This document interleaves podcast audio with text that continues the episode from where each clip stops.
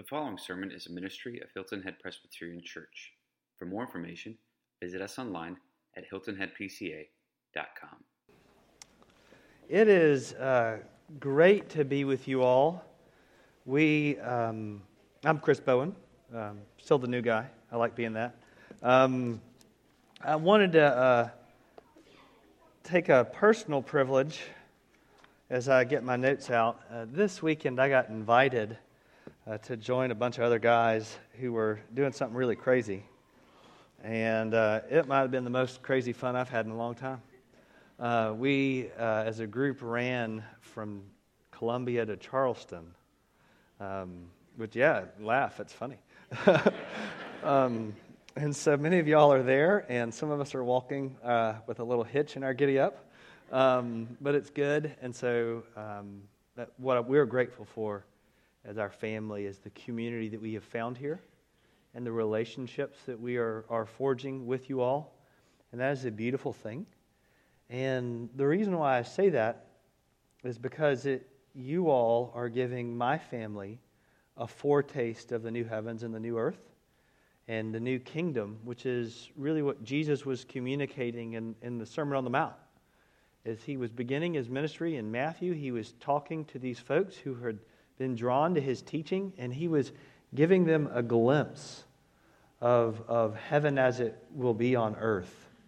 And he was talking about the practical realities of what that will look like in our lives and the way that we're supposed to live, and how the gospel is to animate our lives, and, and that we are to reflect the redemptive love of Jesus and rehearse those uh, practices that, that we don't always do all that well, but we have to learn of what it means to be the new covenant community and to reflect fully God's glory.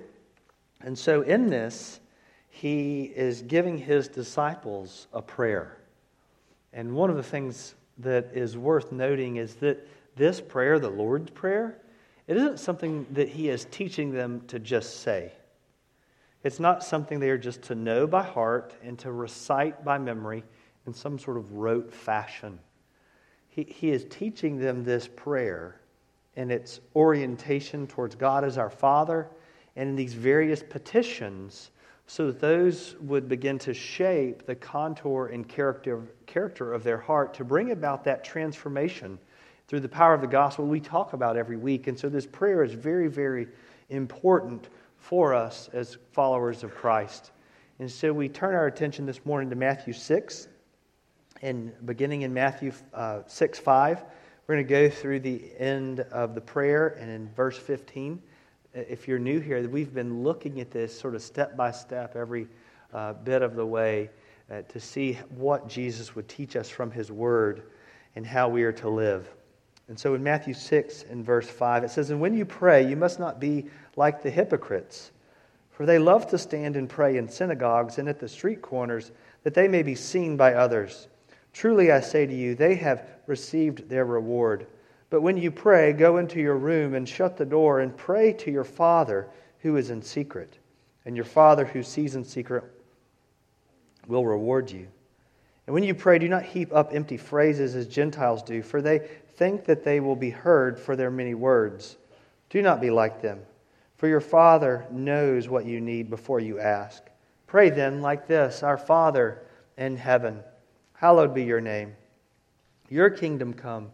Your will be done on earth as it is in heaven. Give us this day our daily bread, and forgive us our debts, as we also have forgiven our debtors. And lead us not into temptation, but deliver us from evil. For if you forgive others their trespasses, your heavenly Father will also forgive you. But if you do not forgive others their trespasses, neither will your Father forgive your trespasses. The grass withers and the flower fades, but the word of the Lord endures forever. Let's pray and ask God to teach us this morning from His word. Father, we come into your presence.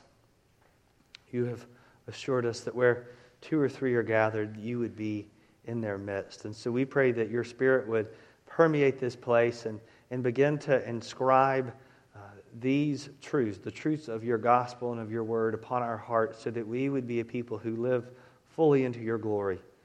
Lord, we pray that you would give us grace so that we would have the strength and endurance to do so. And Lord, would we learn what it means to be a people who are in right relationship with you and in right relationship with one another. And we pray these things in the matchless name of Jesus. Amen.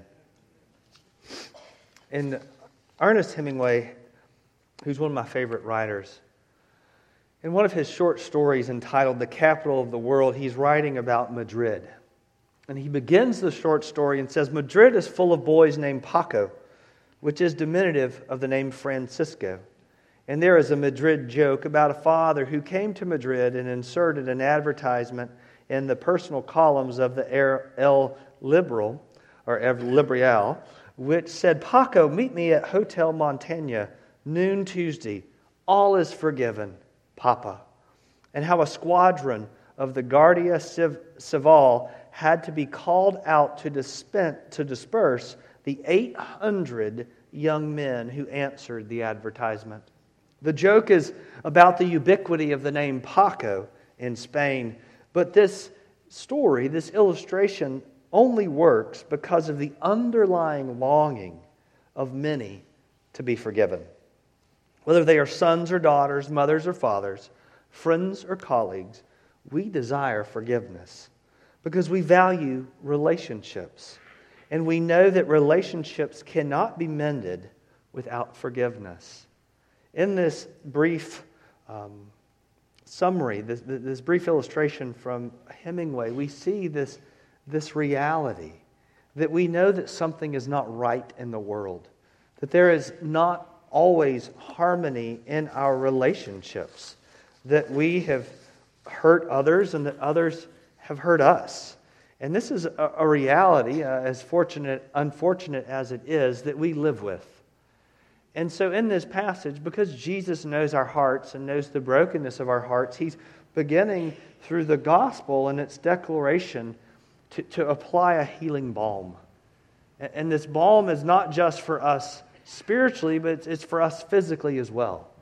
Because if you've ever been at odds in a broken relationship with someone, you know that the tension of that can, t- can wear on you. Can wear on you in, in a variety of ways, physically and emotionally and mentally. And so here, what Jesus is doing is he is coming in and he is speaking to his disciples. And he is saying, We have talked about your need for daily bread and wondering where that's going to come and how all of that will encompass your life and a lot of the physical actions you take. But at the same time, he's saying you also have other needs as well. Your, your need for forgiveness, not just from the Father, but between one another. Because in the countercultural values of God's kingdom, of, this, of the new kingdom in, in heaven, as it, uh, in heaven as it will be on earth, he's saying that God's people live together in a place where they flourish and where they thrive and where there's shalom and fullness and hope. And the way that that comes is, is by removing the obstacles, the hindrances that prevent us from having full relationship with one another. And so he talks about forgiveness. I, I confess to you this morning that as I looked at this passage this week and in the last couple of days, this is a really hard subject. It isn't necessarily hard because of the words, it's hard because of the doing. We, we struggle with receiving forgiveness. We, we have our doubts and our skepticisms about do they really mean it? Do they really, are they really offering me this? And, and will it be held against me? Other times, there's some of us who, who are, are wrestling with something in our life, we're saying, I, What I have done is so bad. How I have hurt someone or wronged someone is so detestable and vile. How, how could they ever uh, forgive me? Or, or if you flip that, maybe it's been done to you and you say, I'm holding on to that. And I'm not sure I can offer that forgiveness the way it needs to be offered. And, and that hurt has become part of your identity. Uh, regardless of where you're at, these, these words are, are, are for you and they're for me. Because what it means to be a Christian, what it means to be a follower of Jesus, is that we are a people who practice and rehearse these things. And so, as we look at forgiveness this morning, we're going to look at three things. Why do we need it? What is it? And how are we to forgive? Why do we need it? What is it? And how are we to forgive? So, first, why do we need it? And that is a really, really good question. Why do we need forgiveness?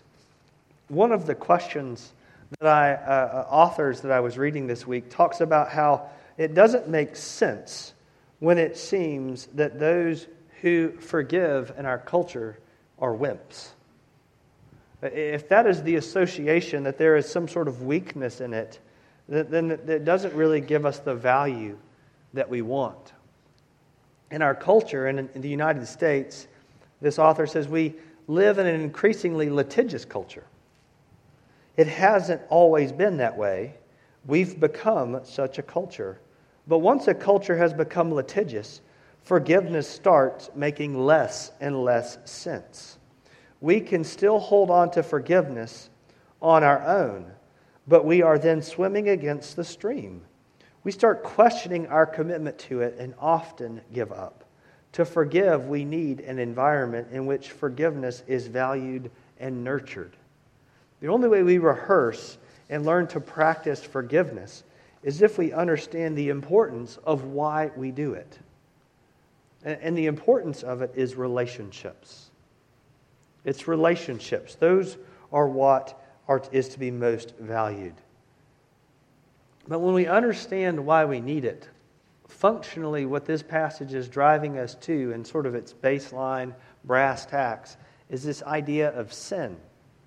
And, and depending on your translation, it may say debts or it may say trespasses. And there's often a lot of discussion that goes on with those, but functionally, what it was in Aramaic was a word that Jesus used that talked about being in someone else's debt and owing them a price or a payment for something that had happened. It was very much a commercial term.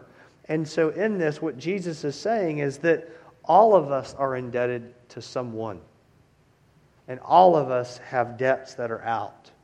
And all of us are in debt to God. And so, what we need to understand is this, this reality of sin that we've missed the mark, that we've fallen short of the majesty and holiness of who God is and, and what He has done. And that because of that, we, we, we have a need. In our culture, we don't like to talk about sin. In, uh, in our home last night, I got in, and what I learned about in our home is strong words strong words for our children are those things you probably shouldn't say, like hate. It's not a bad word necessarily, it's just a strong word. And in our culture, sin is a strong word that we tend to avoid. I remember I was out with a friend and I had given him a book, and it was called When Sinners Say I Do. It's a really good book for couples. And what it talks about is this idea of how we are all fundamentally sinners in need of God's grace. And when we get married, the sin doesn't lessen because we get married. It actually multiplies because now you have two uh, sinners in this relationship. And this guy looked at me and he said, Why did you give me that book? And I said, Well, it was a really good book. Jen and I really benefited from it. And maybe that says a lot about us. But he said, You know, I took it to my therapist and I gave it to him. And he said, You shouldn't read that book. That's not good for your self esteem. You see, sin isn't good for our self esteem. And oftentimes, what we try to do is we try to redefine sin, and that's what our culture does. We, we play the role of the victim. We say, if we get angry, it's because someone else provoked us. That if we have failed, it's because we were tempted. We, we try to excuse ourselves and blame others for what we have done. We deny our sin and we redefine it so that it's really not all that bad we use ways to get around this strong word that the Bible uses of sin. Because for some of us, the sin that we've done, those things that we should have done that we didn't do, and those things we shouldn't have done that we did, tend to overwhelm us with guilt and shame. And in a culture, a litigious society that doesn't see forgiveness, how are we to get over those things? For some of us, those misdeeds, those wrongful actions are, are so grave and significant in our lives that we simply say they're ins- insurmountable and we just give up. What Jesus is saying is that we shouldn't just give up, but we should turn to the one who is able to offer us forgiveness. We should turn to the Father and we should come to him and receive mercy and receive grace and receive forgiveness. This is why we need it. Because what the Bible teaches us is that in Genesis 3, through Adam and Eve's first sin, that there was a fracture in creation. That, that, that sin against a holy God brought about a separation between man and God. And ever since we were removed east of Eden, we have been trying to find a way back home and to get back into his right standing with God. The beauty of the gospel is it doesn't tell us what we need to do to get right, it tells us how God has made us right in Jesus. And so that's what we need to understand about forgiveness that we need to be in right relationship. And so, what is forgiveness?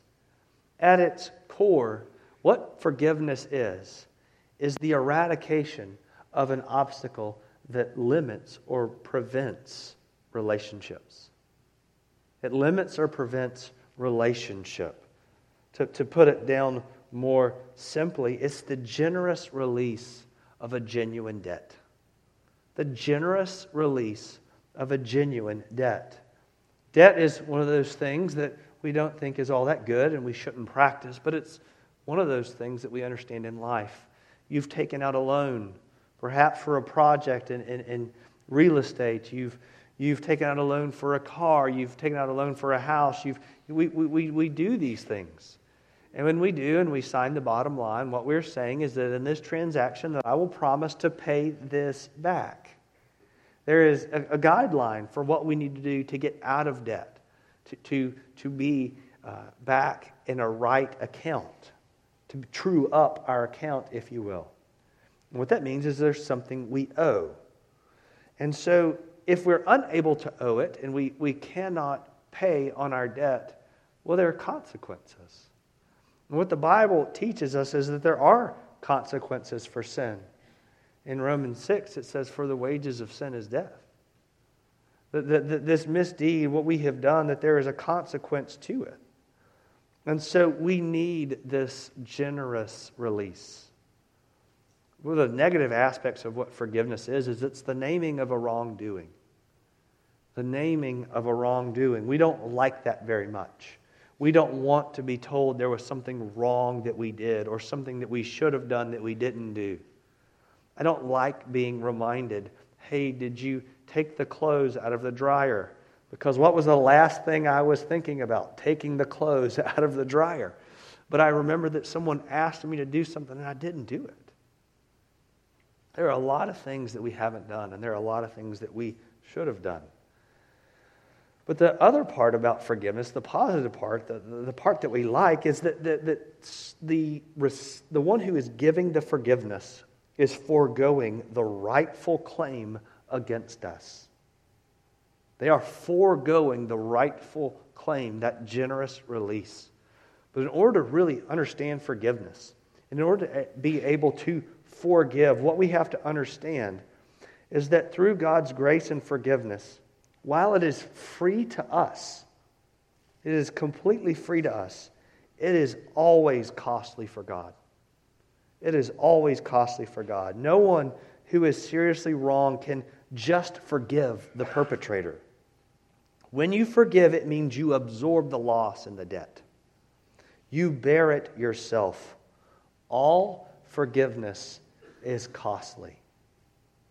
And what we understand about forgiveness is that the way that God forgives us, the way that God forgives sinners, is not by just saying, I'll write that one off. You just go do whatever you want to do, and I'll take care of this. No, that would make him unjust, and it would be a violation of his character. So there has to be an accounting for those missteps and misdeeds and those treasonous acts that we have committed against him. In Scripture, over 125 times this aspect of forgiveness comes into play in the Bible. And in every instance, the imagery of a sacrifice being owed to God is used. And in this, what we find is that through that, God does a variety of things in forgiveness. In Romans 4 8, which is citing Psalm 32 1 and 2, God, it tells us that God does not reckon or count our sins against us. We incur a debt, but God puts nothing in the debit column of our account. We owe, but we don't have to pay. But how is it that that happens? the debt still has to be paid. And that is where the cross comes into play. Where Jesus is, is telling these folks of the, the realities of the new covenant, what he is anticipating is that when he will give up his life and his body will be broken and his blood will be shed to establish, and, to establish those realities of the new covenant. And that he is perfectly living out all the demands of God's law in a way that we can't. And that we, though we've tried, we, or haven't tried, we haven't been able to live up to that. If you just distilled down God's law into loving God with your heart, your soul, your mind, and your strength, and loving your neighbor as yourself, think about how many times you haven't done just those two things. We fall short. And what it tells us is that Jesus, through what he has done, that gets credited to our account. That our debts are gone and we get his righteousness. That we have been made right in Jesus, and that because of him, there is therefore now no condemnation for those who are in Christ Jesus. It tells us that all those who were led astray, each to his own way, the Lord has laid the iniquity of them on him. So he doesn't count it to our account because of Jesus that we get grace, that we get mercy, that we get those things by grace and through faith. And that He takes all the shame. And what it tells us through other parts of the scriptures is that God covers over our sin.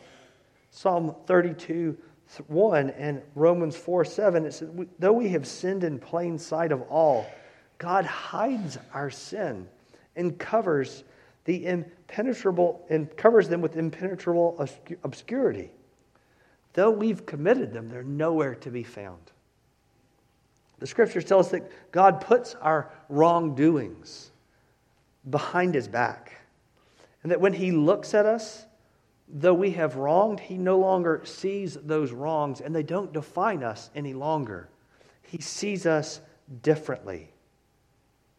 It tells us in Psalm 103:12 that God removes our transgressions from us as far as the east is from the west. Our transgressions seem permanently stuck to us. We walk around and we think about those things that we have done the, the broken relationship, the divorce, the debt, the addiction, the abuse, the abortion and all of those things and, and so many more. The way that we yelled at our kids when our temper was short and they were acting very lively. I know nothing about that. I just have heard things. But when we have acted that way, um, what he tells us is that those things don't define us. They're, they're not in our column anymore that they have been removed, and, and He is removing them as far as the east is from the west, and He is gently separating them from us so that they won't harm us. It tells us that He blots out our sin. He blots out our sin. And, in, and though it was like scarlet, it has become white as snow. Isaiah 43 25. It's like a blot of of, of, of ink that's been spilled, but someone comes along and is able to clean it up. God's grace does this. God sweeps away our sin like a mist, Isaiah 42 22. But the, the one of the many, many examples of God's redemption and these images that He gives to stir our minds about what He's doing is the one that I simply can't wrap my mind around. It's the miracle of miracles. It tells us that a God who is infinite, eternal, and unchangeable, in all his being, wisdom, holiness, justice, goodness, and truth, who knows all things from the beginning to the end, who was there before time began, who has laid the foundations of the earth and knows all those things that we have done in secret. It tells us that he remembers our sins no more. Isaiah 43, 25, Jeremiah 31, 34, Hebrews 8, 12, and again in Hebrews 10, 17. I want you to think about that for a second. It tells us that God, because of what Jesus has done for us in satisfying the debt of our sin, looks at us and remembers our sins no more. What Jesus is telling us in a lot of ways through this is he is saying, borrowing a line from the Avett brothers, I wish you could see yourself as beautiful as I see you. I wish you could see yourself as lovely as I see you. And for many of us, what we have to do is start speaking words of grace to ourselves. Because it isn't just that we've forgiven, it's that we don't know how to forgive ourselves. And so we define our reality by these things. We, we, we, are, we cling to a sin that we say Jesus could never have forgiven, that his death wasn't enough. But no, friends, we need to believe that Jesus is enough. If Christianity is about anything, it's about forgiveness. Christianity is not about getting better, it's not about tips and techniques to help you yell at your children less, gain financial security, or become more fulfilled in life. And it's not about feeling better or, or doing better. It's about being forgiven and being restored in relationship with God our Father and with one another. It, it is nothing more and it's nothing less than a lifetime of living out the implications of our redemptions, of the fact that God knows all our failures, all our fears, all our misdeeds, all those escapades in college and in high school and even up till today, and the fact that God knows all those things, He removes our doubt and covers our shame. And He does not count our sins against us because He has forgiven us through what Jesus has done on the cross.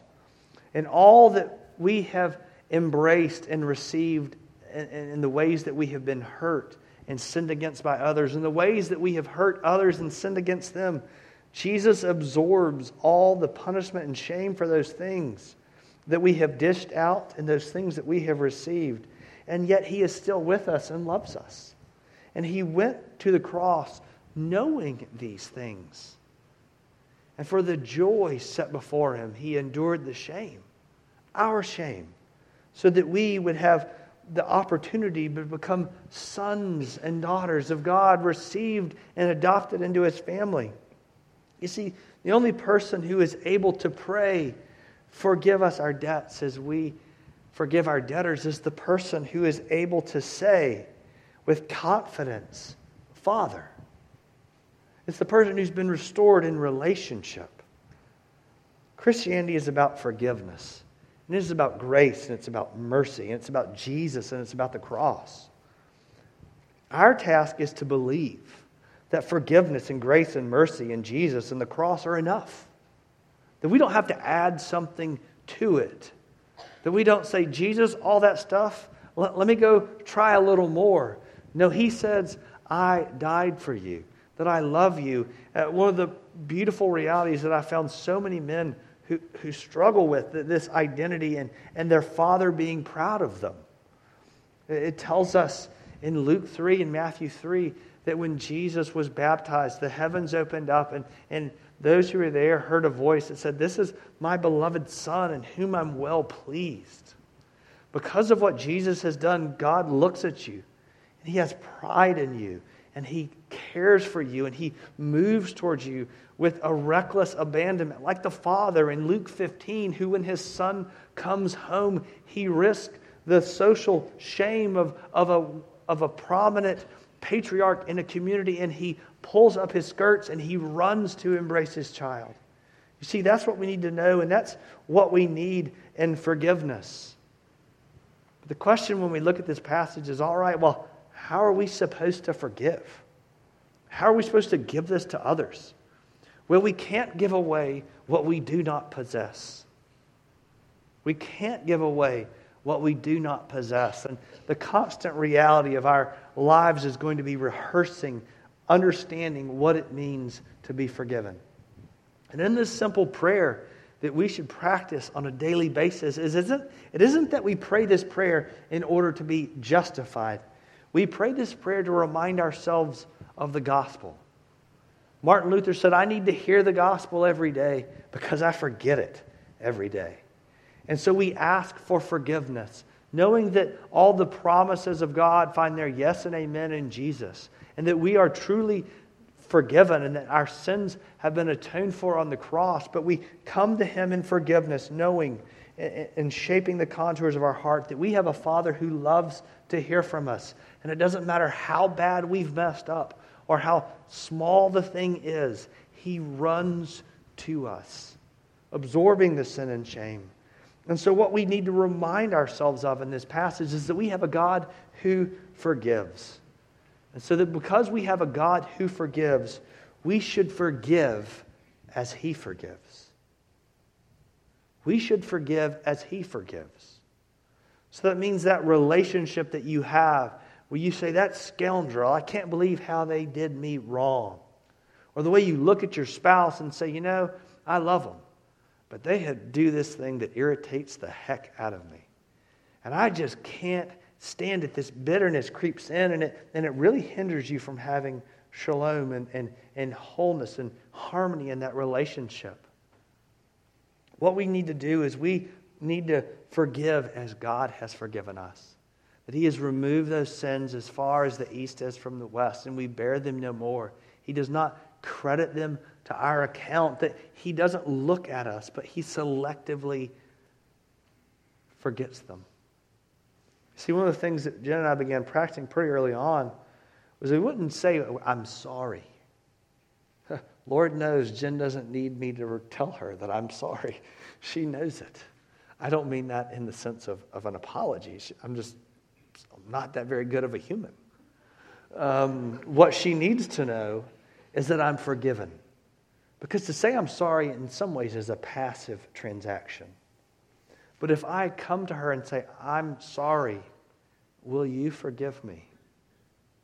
Then we are practicing what this passage is talking about, that she has to there in turn turn to me and say, Yes, I forgive you.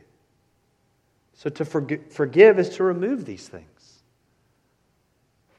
There was a, a, an illustration that I've used before, but not with you guys. So you get the, the first shot at hearing it. There was a married couple who were having their own marital strife. They were pretty new in this enterprise and relationship of marriage, and they, but they were just at each other's throats. And so one party came to the other and said, I got a great idea.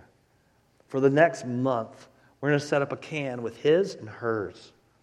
And every time you offend me, you write it down on a note card and you drop it in there at the end of the month. We'll go in and we'll look at the ways we've offended each other and we'll, we'll figure out how we can do this better. We can make this marriage work. And so one spouse goes, or, or one spouse goes to their can at the end of the month and they start reading, you, you know, you didn't put your clothes up and, you, you know, you, you drank all the milk and put the carton back in the refrigerator and you overdrew our account and, you know, you put that ding on the car and you, know, you weren't very kind to me when you came home that one day, and you didn't remind me that you loved me. And, and this person just read all these things, and we're taking them to heart. The other goes to their, their can with all the misdeeds they've done, and they open up all those note cards, and all it said was, I love you. I forgive you. I love you. I forgive you. I love you. I forgive you. You see, they were not counting the wrongs against them, they were choosing not to remember them. And that's what Jesus does for us on the cross. And that He is settling our debt through the sacrifice of His life and through His death. But through His resurrection, we have confidence that it is sure and those promises are applied to our account. So, Christian, do you believe this? That Jesus is truly enough? That His death satisfied the debt that you owe? Friend, if you're here for the first time and you've never heard the gospel, you say, This is incredible, but you don't know what I've done. I would encourage you to come and, and, and encounter the beauty and redemption that we have in Jesus. That, that Pacos all over Madrid went to a father because the offer of forgiveness was there. But here in the gospel, what we find is the offer of forgiveness. And we see no clearer of a picture than it, of it than Jesus on the cross. And he says, My God, my God, why have you forsaken me? He was taken on our account. And in his dying words, he said, It is finished, it is accomplished. So, for all those who are found in Jesus, they have been restored and their debt has been paid, and they, there is therefore now no condemnation for those who are in Christ Jesus. So, friends, would we live into the realities of these new kingdoms? Would we be people of grace and mercy and forgiveness and the cross and Jesus and believe that, that it's enough and that we would go out reflecting these redemptive realities? That we would rehearse these things amongst one another so that we would be the embodiment of His grace and the forgiveness that He offers us in the gospel. Let us pray. A great God and King, we come before you this morning, Lord, not just hoping that these things are true, but knowing that these things are true because you have told them to us. And so, Lord, I pray, Lord, for the one struggling Lord, or the one who just needs a gentle reminder, Lord, that you would write the truth of your gospel on our heart. Lord, that we would know the fullness and redemption that we have in Jesus, in whose name we pray. Amen.